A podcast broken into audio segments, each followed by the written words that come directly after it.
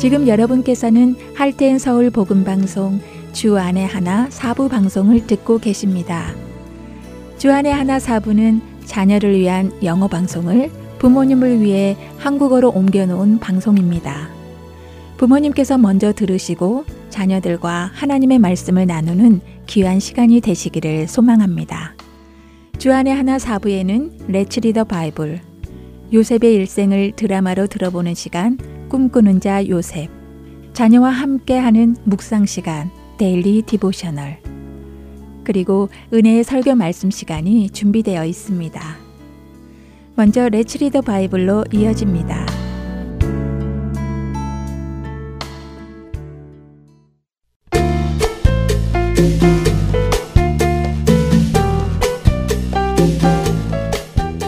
애청자 여러분 안녕하세요. Let's Read the Bible 진행의 한매진입니다. 여러분이 가장 가고 싶은 여행지는 어디인가요? 하와이? 캘리포니아? 아니면 유럽? 저는 프랑스 파리를 참 가고 싶어요. 언젠가 기회가 되면 파리에 가서 에펠탑도 보고 세느 강변도 걷고 싶습니다. 그래서 때로는 제가 가고 싶은 그곳에 사는 사람이 부러울 때도 있습니다. 나는 너무도 가고 싶은 곳인데 그 사람은 그곳에 살고 있으니 말이에요.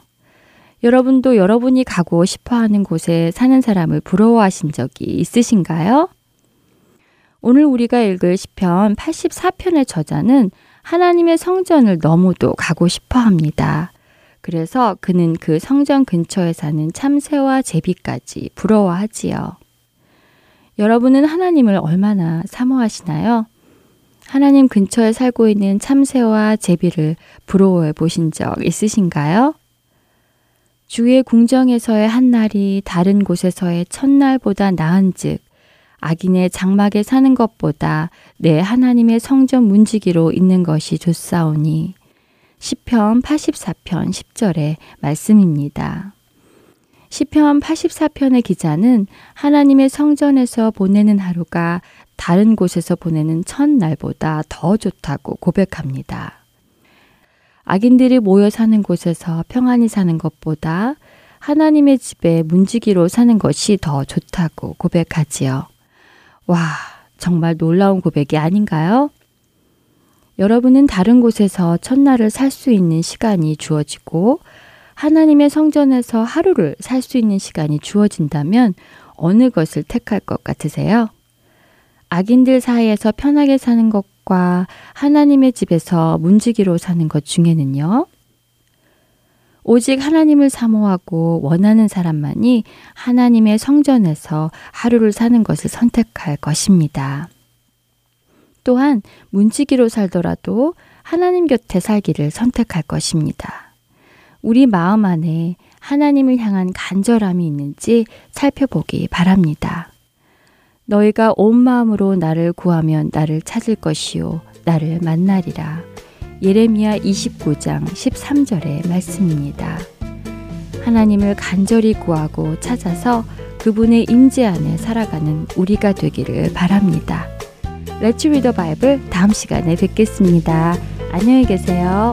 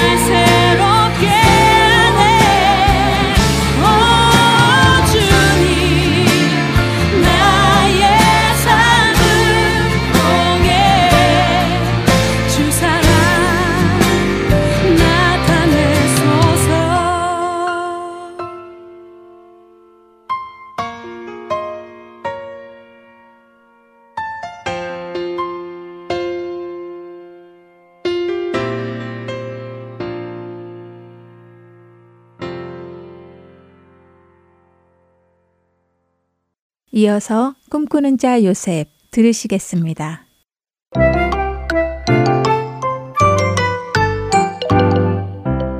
애청자 여러분 안녕하세요. 꿈꾸는 자 요셉 진행의 박윤규입니다. 하룻밤 사이에 두 번의 이상한 꿈을 꾼 바로왕. 그는 자신이 꾼 꿈을 해몽해 줄 사람을 찾습니다. 그러나 애굽의 어느 누구도 바로왕의 꿈을 해석해 주지는 못했지요. 끝에서야 술 맡은 관원장은 자신이 감옥에서 꾼 꿈을 해석해 준 요셉을 기억했고 바로 왕에게 요셉을 추천합니다. 이렇게 해서 머리와 수염을 깎고 바로 왕 앞에 선 요셉. 바로 왕은 요셉에게 묻습니다. 네가 바로 꿈을 잘 해석한다는 요셉이라는 사람이구나. 그래. 내가 이상한 꿈을 두 번이나 꾸었는데 도무지 그 꿈을 해석해 줄 수 있는 자가 아무도 없어. 이렇게 너를 불렀다. 술 맡은 관원장 말로는 네가 그의 꿈을 해석해 준 대로 일이 되었다고 하더구나. 왕이시여, 꿈 해석은 제가 하는 것이 아니라 제가 섬기는 하나님께서 하시는 것입니다. 오늘도 왕의 꿈을 하나님께서 저를 통해 대답해 주실 것입니다. 음, 그래. 자, 그럼 내가 꾼 꿈을 이야기해 줄 테니 잘 들어보거라. 바로왕은 자신이 꾸었던 두 가지 꿈. 아름다운 일곱 암소가 나중에 나타난 흉하고 파리한 일곱 암소에게 잡혀먹는 꿈과 무성한 일곱 이삭이 나중에 나타난 마른 일곱 이삭에게 삼키움을 당하는 꿈을 이야기해 줍니다. 그리고는 요셉에게 묻습니다. 자, 어떠냐? 아무도 이 꿈을 해석해 주지 못했는데 너는 이 꿈을 해석할 수 있겠느냐? 네, 왕이시여. 왕께서 꾸신 꿈은 두 개이지만 사실은 두 개가 서로 다른 것이 아니라 한 개의 꿈입니다. 하나님께서 앞으로 이 땅에 행하실 일을 미리 왕에게 보여주신 것이지요. 일곱 좋은 암소나 일곱 좋은 이삭, 그 모두는 7년을 의미하는 것입니다. 온 애굽 땅에 하나님께서 큰 풍년을 주실 것을 알려주신 것이지요. 하지만 풍년 이후에 오는 7년 동안은 큰 기근이 찾아올 것입니다.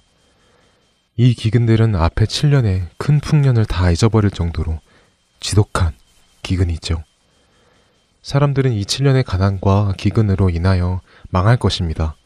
왕께서 꿈을 두 번 이어서 꾸신 것은 하나님께서 이 일을 행하기로 결정하셨고 곧 행하실 것이라는 의미입니다. 아니, 뭐라고? 흉년으로 인해 이 나라가 망한단 말이냐? 이런 이런 이를 어찌하면 좋겠나. 왕이시여, 하나님께서 그런 꿈을 왕에게 꾸게 하신 것은 망할 것을 알리는 말씀이 아닙니다. 하나님께서 미리 알리셔서 왕에게 7년의 기근을 이겨낼 준비를 하게 하려 하심입니다. 왕께서는 명철하고 지혜 있는 사람을 택하셔서 애굽 땅을 다스리게 하시옵소서. 그리고 먼저 오는 7년의 풍년 동안 낭비하지 말고 매년 5분의 1을 거두어 모아 놓으신 후 다가올 7년 기근 동안 백성들에게 먹이시면 망하지 않을 것입니다. 허허, 이자가 해석해주는 것에 믿음이 가는구나. 그래, 너의 말이 맞는 것 같구나. 아무도 해석하지 못한 나의 이 꿈을 이처럼 명백하게 설명해 줄 수 있는 것은 네가 말한 대로 네가 섬기는 하나님이라는 신이 주시는 능력이겠구나. 여봐라, 이렇게 하나님의 영이 충만한 이 사람을 우리가 어디서 만날 수 있겠느냐? 하나님께서 이 모든 일을 너에게 알게 하셨으니 너처럼 총명하고 지혜로운 사람이 없구나. 자, 요셉, 내가 너에게 이 땅을 다스릴 권세를 주겠다. 너를 대애굽의 총리로 삼겠다. 바로의 말은 농담이 아니었습니다. 바로왕은 정말로 요셉을 애굽의 총리로 삼고 그에게 세마포 옷을 입히고 금목걸이를 선물해주고 바로 왕 외에는 탈 수 없는 좋은 병고도 주어 그가 애굽을 다스리게 하지요.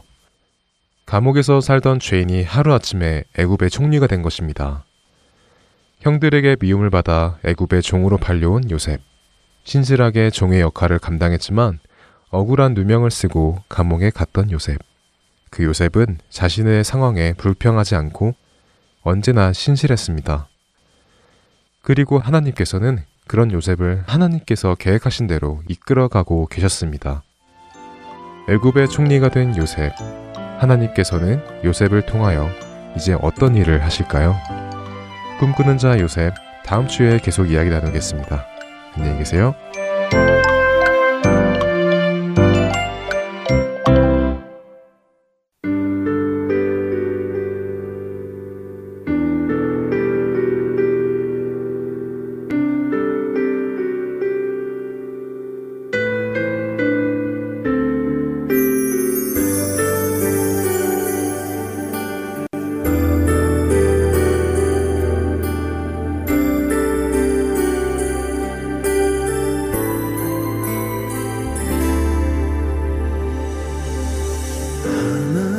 하나님께서 당신을 통해 메마른 땅에 샘물나게 하신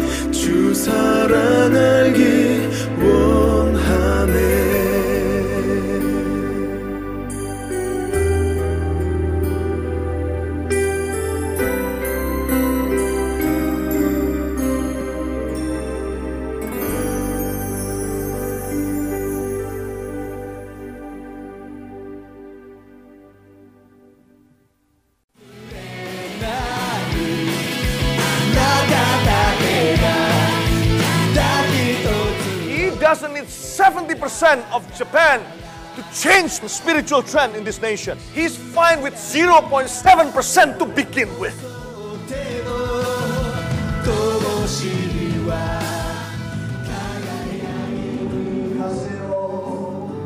하나님을 향해 부르짖는 일본인들의 간절한 마음이 들리십니까? 크리스천 인구가 1%도 되지 않는 척박한 영적 사막 일본. 그 사막의 땅에도 복음의 씨앗이 뿌려져야 할 것입니다. 하트앤소울 복음 선교회에서는 이 일을 위하여 일본어 방송 CD를 제작하였습니다. 주위에 있는 일본인들에게 이 CD를 전하고 싶은 분들은 전화번호 602-866-8999로 연락 주시기 바랍니다.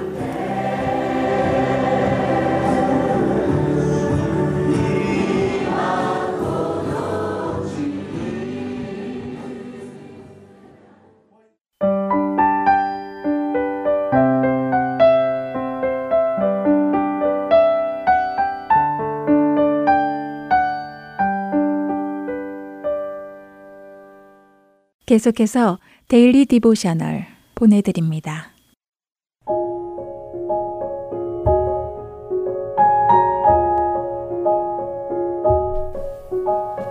애청자 여러분 안녕하세요. Daily Devotional 진행의 최소영입니다. 성경은 우리에게 주 안에서 기뻐하고 항상 기뻐하라고 말씀하십니다. 모든 것이 평탄하고 좋을 때만 기뻐하라는 말씀이 아니라 어떤 상황에서도 기뻐하라는 것이지요. 자녀들과 말씀을 묵상하며 왜 기뻐해야 하는지 또 어떻게 항상 기뻐할 수 있는지 함께 나누어 보는 시간 되시길 바랍니다. 오늘 데일리 디보셔널의 제목은 Practice, Practice입니다. 피러는 트럼펫 연습을 하고 있는 중입니다. 한 10분 정도 연습을 하다 그만두자 부엌에 계시던 엄마는 왜 연습을 벌써 마쳤느냐고 물어보셨지요. 매일 20분씩 연습하기로 했는데 10분만 했으니 10분 더 연습하라고 하십니다. 그러자 피러는 이미 연습할 곡들을 다 한 번씩 연습했다고 대답하지요. 엄마는 아직 연습 시간이 남아 있으니 반복하여 연습하라고 하시며 밴드에 들어가게 해준다면 매일 20분씩 연습하기로 피러가 스스로 약속하지 않았느냐고 말씀하십니다. 피러는 억지로 트럼펫을 집어들며 아무리 연습해도 소리가 좋아지지 않는 것 같다며 속상해 했지요. 그러자 엄마는 이렇게 말씀하십니다. 어떤 것을 능숙하게 잘 하게 되기까지 수많은 연습을 필요로 하는 것들이 참 많단다. 악기도 그 중 하나지. 악기를 잘 연주하는 데는 많은 연습과 노력이 필요해. 인생에서 가치 있는 일들은 그냥 쉽게 얻어지는 것이 아니란다. 엄마의 말씀에 피러는 한숨을 쉬며 다시 연습을 시작했지요. 저녁 식사 후 온 가족이 모인 자리에서 아빠는 성경을 펴시고 빌립보서 4장 4절을 읽어주시며 아이들에게 교회에서 이 말씀을 배우지 않았느냐고 물으십니다. 아이들은 이미 배워서 알고 있다며 고개를 끄덕였지요. 아빠는 그러면 이 말씀에서 우리가 어떻게 해야 한다고 말씀하시는지 대답해 보라고 물으십니다. 그러자 크리스는 언제나 기뻐해야 한다고 말씀하세요 라고 대답하며 언제나 기뻐하는 것은 불가능하다는 듯 얼굴을 찡그립니다. 아빠는 그럼 기분이 좋지 않을 때는 어떻게 해야 할까? 피로는 어떻게 생각하니? 라고 물으셨지요. 아빠의 말씀에 피로는 잠시 생각한 후, 음, 주 안에서 기뻐하라고 하셨으니까 예수님이 우리를 얼마나 사랑하시는지 항상 기억하라는 의미 같아요. 라고 대답하였지요. 아빠는 고개를 끄덕이시며 이렇게 말씀하십니다. 우리가 처한 상황에 대해 우리는 항상 즐겁고 기쁘지만은 않을 거야. 그렇지만 우리 삶에서 어떤 일이 있을지라도 예수님께서 우리를 위해 하신 일을 기억해야 하고 우리가 예수님께 속한 자임을 잊어서는 안 된단다. 우리는 항상 기뻐해야 할 충분한 이유가 있지. 아빠의 말씀에 엄마는 이렇게 덧붙이셨지요. 항상 기뻐하는 것은 마치 트럼펫을 연주하는 것과 비슷한 것 같구나. 트럼펫을 성실하고 꾸준히 연습하면 연주하는 것이 쉬워지듯이 기뻐하고 감사하는 것을 연습한다면 기뻐할 수 없는 상황에서도 기뻐하는 것이 더 쉬워질 거야. 아빠는 좋은 생각이라고 하시며 어떤 상황에서도 예수님 안에서 기뻐하기를 연습하자고 말씀하십니다. 스토리를 나누신 후 자녀들이 주 안에서 항상 기뻐하고 있는지 살펴보시고 물어보세요. 즐거운 일이 있을 때만 기뻐하는지, 불평과 불만을 쏟아놓고 있지는 않는지 함께 돌아보는 시간이 되길 바랍니다. 크리스찬이라면 예수님께서 우리를 위해 행하신 일 가운데 우리는 항상 기뻐해야 할 이유를 충분히 찾을 수 있습니다. 예수님은 우리를 죄에서 구원하시고 영원한 생명을 주시기 위해 십자가에서 죽으시고 부활하셨습니다. 예수님께서 행하신 이 놀라운 구원의 선물을 감사하며 매일매일 주 안에서 기뻐하기를 연습하는 우리 자녀들 되길 소망합니다. 오늘 자녀들과 묵상할 말씀은 빌립보서 4장 4절. 주 안에서 항상 기뻐하라. 내가 다시 말하노니 기뻐하라. 입니다. 우리 안에 충만한 예수님의 기쁨을 누리며 살아가길 기도하며 오늘 데일리 디보셔널 마칩니다. 안녕히 계세요.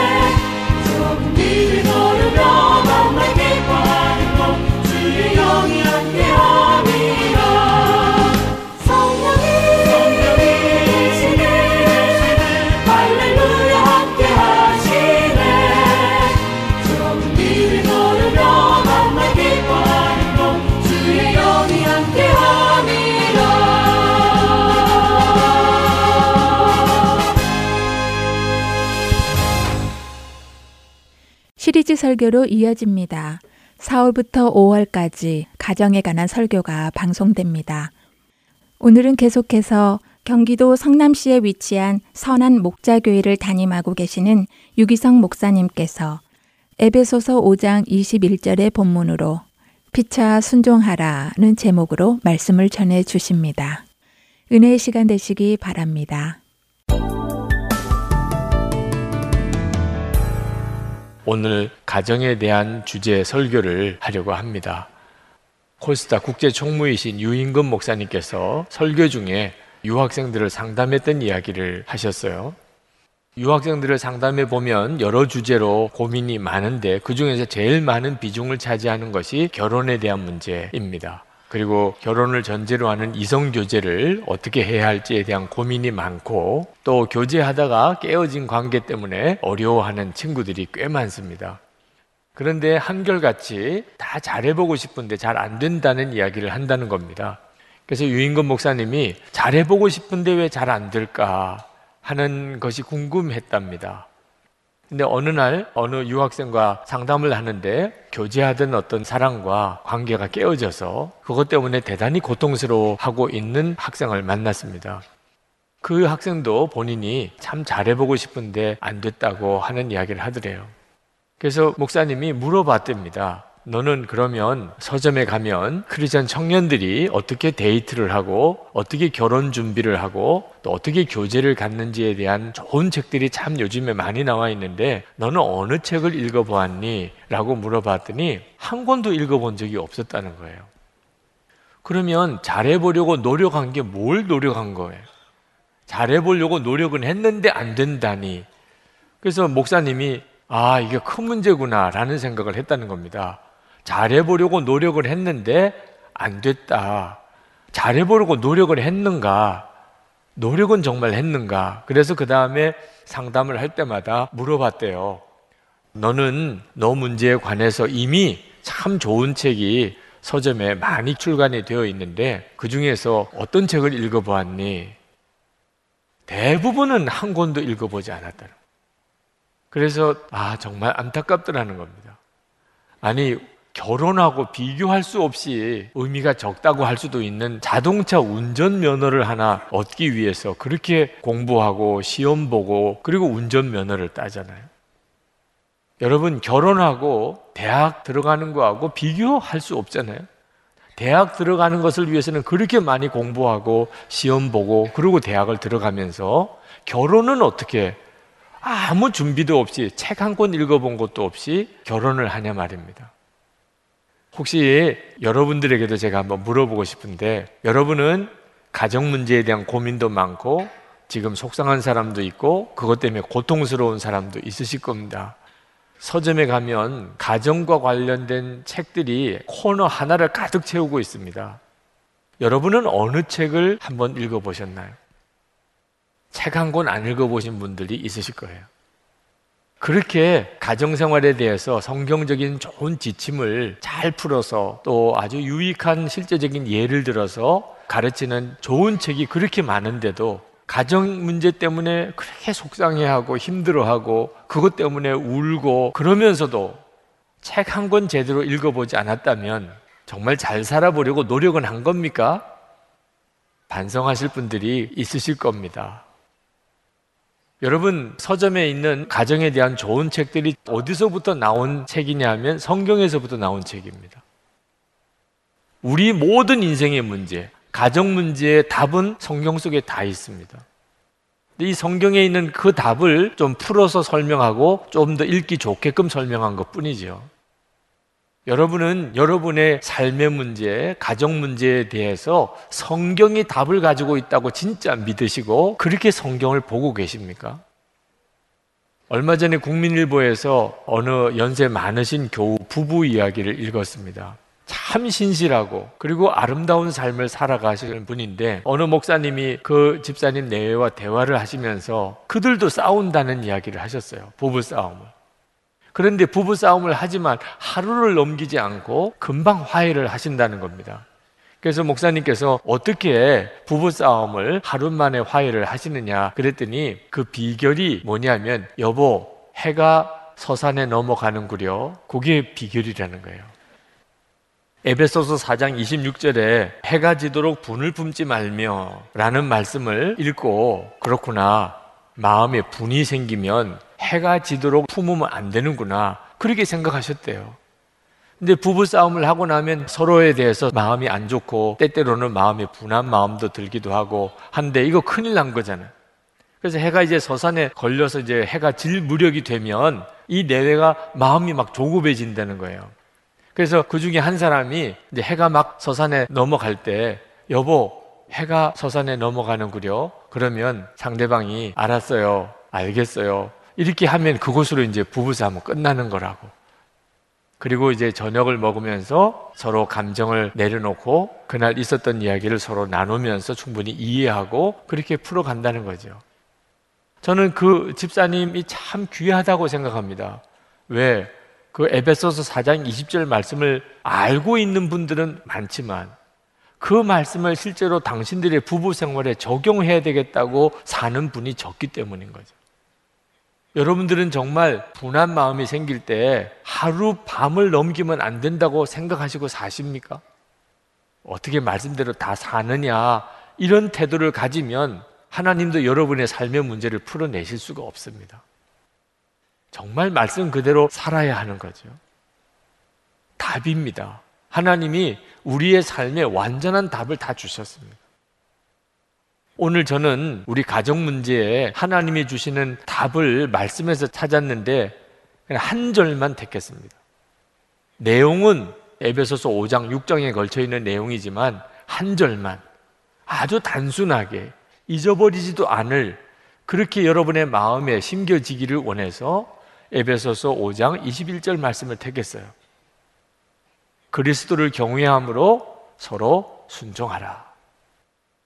이 말씀은 우리의 가정 모든 문제의 답입니다. 우리가 가지고 있는 모든 인간관계의 답입니다.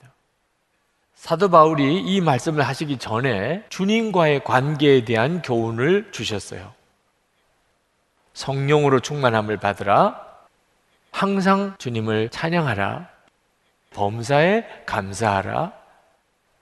그런 말씀을 쭉 하시고 그리스도를 경외함으로 서로 순종하라 하시고 그 다음부터 가족 관계, 그 다음에 주인과 종 사이의 관계 이렇게 쭉 인간 관계에 대한 각각의 관계에 대한 설명을 덧붙이십니다. 가족 관계에 있어서 아내는 남편을 예수님께 하듯이 순종하고 남편은 아내를 예수님께서 하신 것처럼 사랑하고 자녀들은 부모를 주 안에서 공경하고 그리고 부모는 자녀들을 분노하게 하지 말고 화내게 하지 말고 주의 교양과 훈계로 가르치라. 하인들은 주인을 주님께 하듯이 그렇게 공경하라. 그리고 주인은 하인을 억압하지 말고 너도 하늘에 상전이 있다는 사실을 기억하고 그렇게 사랑하라. 뭐 이런 내용을 하셨어요. 근데 이렇게 사람들과의 관계에서 주신 모든 교훈의 가장 밑뿌리는 그리스도를 경외함으로 서로 순종하라는 것입니다. 우리가 실제로 살아가는 동안에 내가 어떻게 인간관계를 맺으며 살았지 하고 생각할 때 이 말씀을 기억하면 됩니다. 서로 순종하라는 거예요. 가족은 특히 그렇습니다. 그런데 이 말씀이 우리 본성에 잘 안 맞는 말씀이라 이 말씀을 들을 때 그렇게 귀에 달게 들리지가 않는다는 데 문제가 있습니다. 우리는 누구에게 순종하는 것이 싫은 사람입니다. 심지어 하나님에게조차 우리는 순종하는 게 매여 사는 것 같은 느낌을 받습니다. 그래서 아담과 하와가 한 가지 하지 말라고 하신 겁니다. 선악과 따먹지 말라고 하는 그한 가지도 부담되고 그것도 싫어서 결국 선악과 따먹었잖아요. 우리는 하나님조차도 우리 마음에 임하기를 원치 않습니다. 로마서 1장 28절에 사람이 마음에 하나님 두기를 싫어하며 우리는 하나님도 이렇게 매여 지내는 것처럼 이렇게 여깁니다. 그러니 가족들은 더 말할 것도 없죠. 하나님께도 매여 지내는 게 싫은데 사람들과의 관계는 어떻게 했습니까? 그래서 때때로는 가족 관계조차도 짐처럼 여겨지는 겁니다. 내가 왜 이런 사람들하고 같이 살아야 돼? 아, 나는 어떻게 이 사람하고 평생 같이 사나? 아유, 난내 팔자가 왜 이 모양이야? 가족도 어떤 때는 내게 짐이라니까요. 우리는 매여 사는 게 그렇게 힘들어 합니다.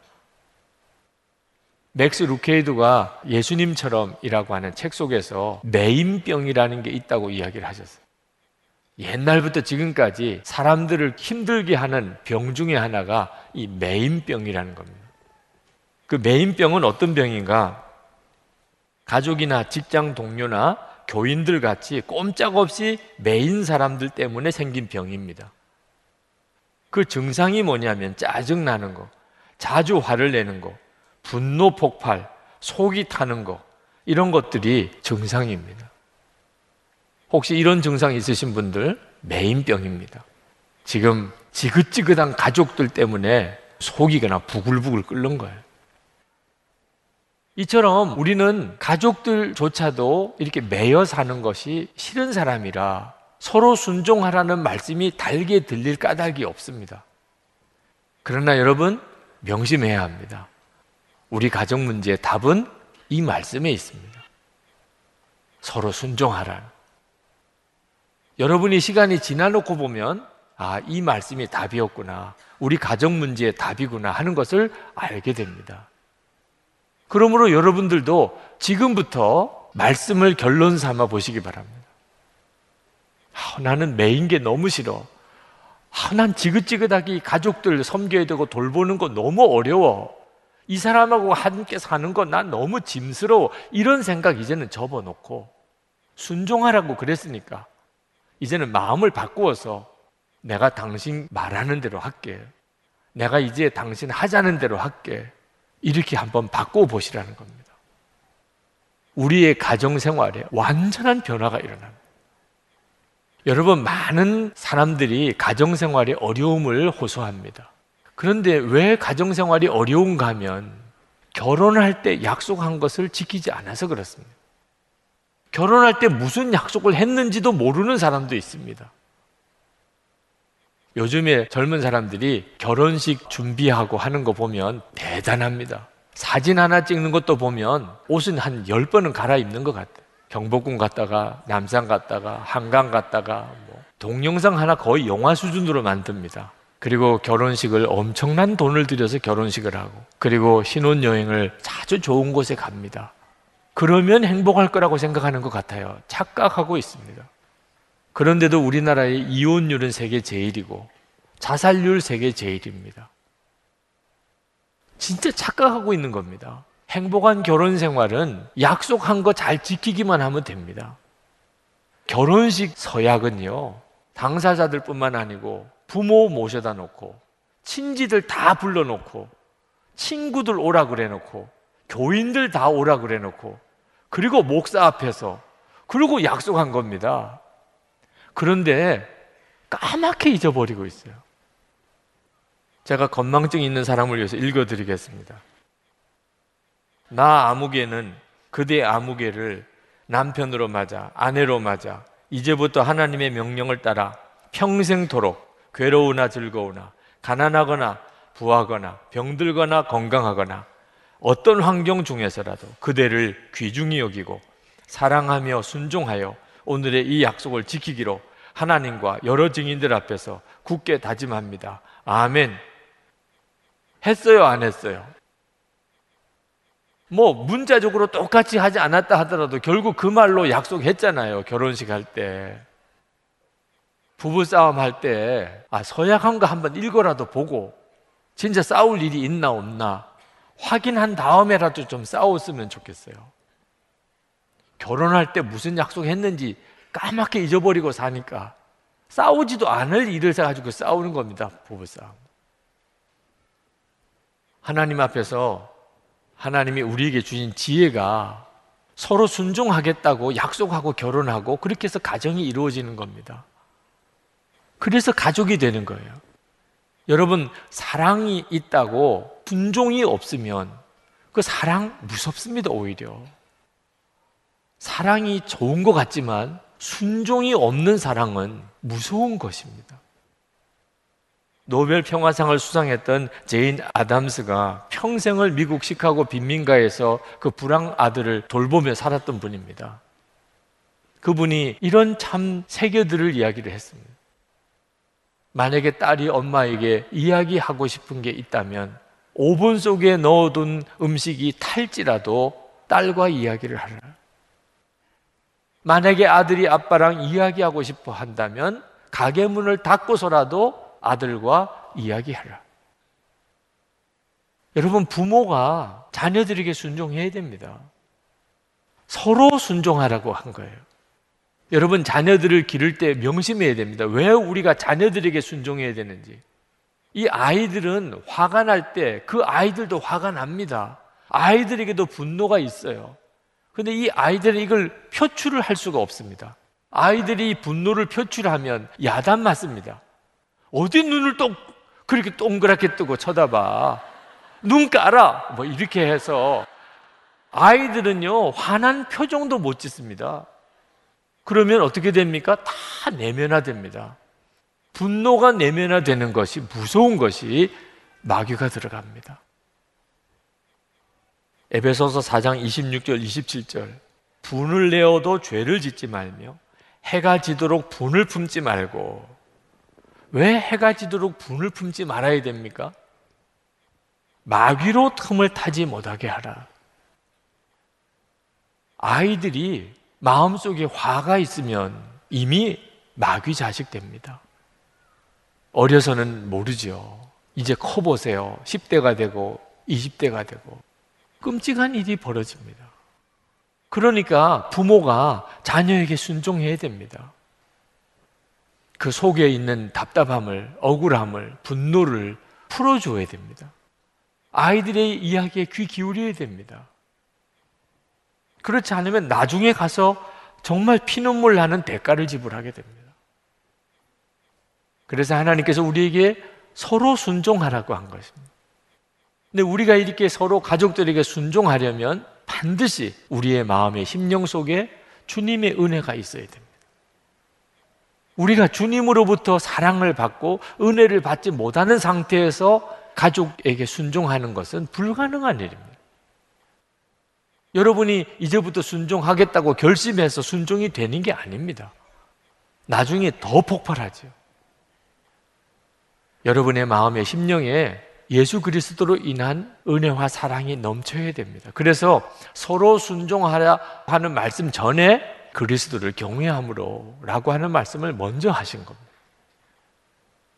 우리 안에는 예수님이 와 계십니다. 그 예수님은 우리에게 완전한 기쁨이십니다. 부족함이 없는 사랑이십니다. 예수님은 어떤 분이십니까? 우리를 죄와 저주와 지옥에서 구원하려고 십자가를 참으신 분입니다. 부끄러움을 개의치 않으신 분입니다. 하나님에게 순종하셨습니다.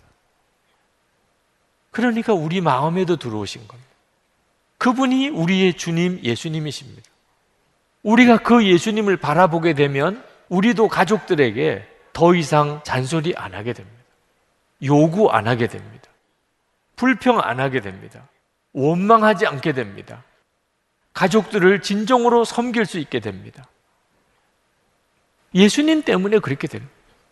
예수님으로 인한 은혜와 사랑이 내 속에 넘치니까 그래서 가족들에게 순종할 수 있게 되는 겁니다. 여러분, 예수님께서 우리에게 이렇게 가족에게 순종하라. 이 말은 얽매여 살으라 그런 뜻입니다. 이렇게 말씀하시는 이유는 우리를 괴롭게 하려고 하는 게 아닙니다. 여러분, 가족들에게 얽매여 사는 것이 복입니다. 그걸 모르십니까? 철이 없으니까 아직도 우리가 믿음의 눈이 뜨이지 않았기 때문에 지긋지긋하다. 언제까지 이렇게 살아야 되냐? 이렇게 불평하는 것입니다. 알고 보면 다 얽매여 사는 게 복입니다. 여러분, 우리는 좋은 사람하고 가족이 되어서 사는 거 아닙니다. 우리가 선택할 수 있는 것은 마음에 드는 사람이냐, 마음에 안 드는 사람이냐, 그게 아닙니다. 우리가 선택할 수 있는 것은 하나밖에 없습니다. 함께 살 거냐, 혼자 살 거냐. 여러분 이제 택하세요. 함께 살 거예요, 혼자 살 거예요. 그것만 우리가 결정하는 겁니다. 하나님이 우리에게 주신 복은 함께 사는 복을 주신 겁니다. 함께 사는 게 복이라는 겁니다. 아담이 혼자 있는 것이 하나님이 보기에 좋지 않다 그랬어요. 함께 사는 것이 가족입니다. 그냥 마음에 들 수도 있고 안 들 수도 있어요. 그 가족이. 그러나 함께 살았다는 게 복이에요. 그래서 하나님이 순종하라, 얽매여 살으라는 겁니다. 여러분, 가족에게 매여 사는 것이 복입니다. 여러분, 예수를 믿는다는 것은 예수님에게 매여 사는 거잖아요. 24시간 예수님 바라보라. 영성일기까지 쓰라. 이거 진짜 완전히 예수님에게 매여 사는 거잖아요. 예수님에게 이렇게 매여 사는 사람이 복이 있어요. 사도 바울은 예수님에게 이렇게 매여 사는 게 너무 좋아서 세상에 유익하던 거 다 배설물처럼 버렸다 그랬어요. 여러분, 예수님에게 매여 사는 게 우리를 자유하게 하는 겁니다. 어떤 사람이 아주 허랑방탕하게 살았습니다. 예수를 믿고 아주 경건한 성도가 됐어요. 허랑방탕하게 사는 게 자유예요? 경건한 삶을 사는 게 자유예요? 예수님에게 얽매인 사람이요. 그 사람이 진짜 자유의 삶을 사는 겁니다. 또 똑같아요, 가정이. 여러분이 가정에 정말 매여 사는 것이 축복입니다. 그때부터 모든 일이 잘 되는 거예요. 가정이 편안하고, 가정이 행복하니까 삶이 든든한 겁니다. 예수님에게 매여 사는 사람은 가족들에게 이렇게 순종하게 됩니다. 제 아내가 2년 전 신년을 맞이해서 한 주간 동안 금식을 하더라고요. 근데 금식을 끝내는 날 펑펑 울면서 하나님 앞에 결단했던 이야기를 하는데 개를 데려와서 기르겠다는 겁니다. 제가 말렸어요. 제 아내가 개를 참 싫어해요. 개, 고양이 이런 짐승이 집에서 같이 지내는 것을 굉장히 힘들어하는 사람이라 개를 데려와서 기르겠다고 하는 거에 대해서 어, 제가 너무 그렇게 하지 말라고 말렸을 정도입니다. 이 문제를 제 아내가 그렇게 결심하게 된 것은 그 저희 큰 딸이 유학을 하면서 혼자 지내다 보니까 개를 길렀습니다. 저희 딸에게는 가족과 같이 외로울 때 서로 위로가 되었던 존재인데 이제 한국에 오게 되면서 아, 이 개를 어디다가 다른 사람에게 줄 수가 없어서 데리고 온 거예요. 그러니 제 아내는 개를 집에서 기르는 걸 너무나 끔찍이 싫어하고 제 딸은 또 개를 가족처럼 좋아하니 이 두 여자 사이에서 제가 너무 힘든 겁니다. 그래도 제가 누구 편을 들어야 되겠어요? 아내 편을 들어야죠.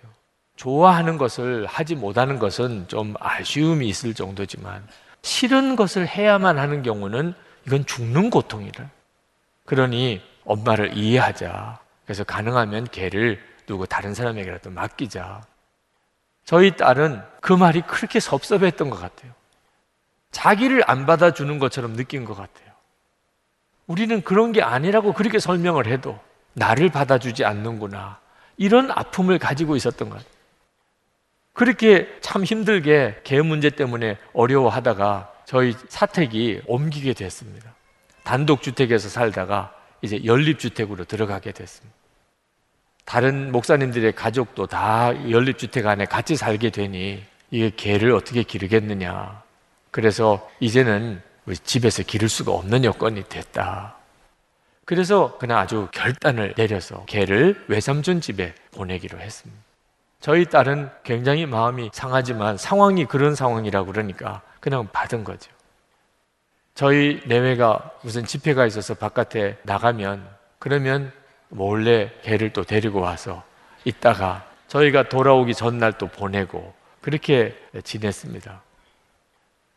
그런데 금식 기도를 하고 그 개를 데리고 오기로 결단을 했다는 겁니다. 주님과 문제 하나하나를 기도하면서 큰 딸과의 사이에 뭔지 모르게 일으키는 장벽을 위해서 기도하는데 주님이 그 개를 받으라. 그런 마음을 주셨다는. 개가 너무 끔찍이 싫지만 주님이 그렇게 말씀하셨다는. 그래서 그렇게 하기로 마음에 결심을 했다면서 그렇게 울어요. 제가 제 아내에게 신중하게 결단하라고 그랬어요. 그렇게 힘든데 개를 어떻게 받아들이겠냐. 그런데 제 아내가 두 딸을 불렀습니다. 불러서는 개를 데려오너라. 두 딸은 무슨 일인가 싶을 정도로 놀랐어요. 자초지종 금식 중에 주님이 주신 마음을 이야기를 해 주었습니다. 그리고 주님이 나를 받으실 때 아무 조건 없이 나를 받으셨고, 나도 큰딸 너를 아무 조건 없이 받아들인다는 의미로 어떤 조건도 붙이지 않을 테니 그냥 그 개를 집에 데려와서 우리가 같이 살자. 그날 딸이 하염없이 울더래요. 제 아내도 울고 저희 딸도 그렇게 울었어요. 그리고 제 딸 안에 있는 응어리가 풀어지는 것 같은 것을 느꼈습니다. 지금도 그 개는 정말 철도 없이 계속 짖습니다. 자기가 어떻게 왔는지를 모르는 것 같아요. 네. 그러나 제가 그 개를 이렇게 보면서 우리 집이 정말 예수님이 주인이신 집이 맞구나. 그런 걸 느낍니다. 개를 볼 때마다. 여러분, 배우자를 하나님 변화시켜 주세요. 이렇게 기도하면 하나님이 응답하기 참 어렵습니다. 아직도 진정으로 그에게 순종하는 게 아니니까. 부모와 자녀 사이에 회개하게 해주세요. 저 삶을 바꿔주세요. 이렇게 기도하는 것은 심정적으로는 충분히 이해가 되지만 하나님이 역사하실 수가 없습니다. 왜? 정말 그리스도를 경외함으로 그에게 순종하는 것은 아니니까. 여러분, 여러분의 가족의 문제, 가정의 문제, 예수님 안에서 해결됩니다. 여러분이 진짜 주님을 경외하면, 그러면 못 받아줄 가족이 없습니다. 나는 죽고 예수로 산다. 분명하면, 그러면 품지 못할 가족이 없습니다. 그냥 사랑만 하고 순종만 하는 겁니다. 그 다음에 주님이 하시는. 그 다음에 주님이 우리를 향한, 우리 가정을 향한 놀라운 계획을 이루십니다.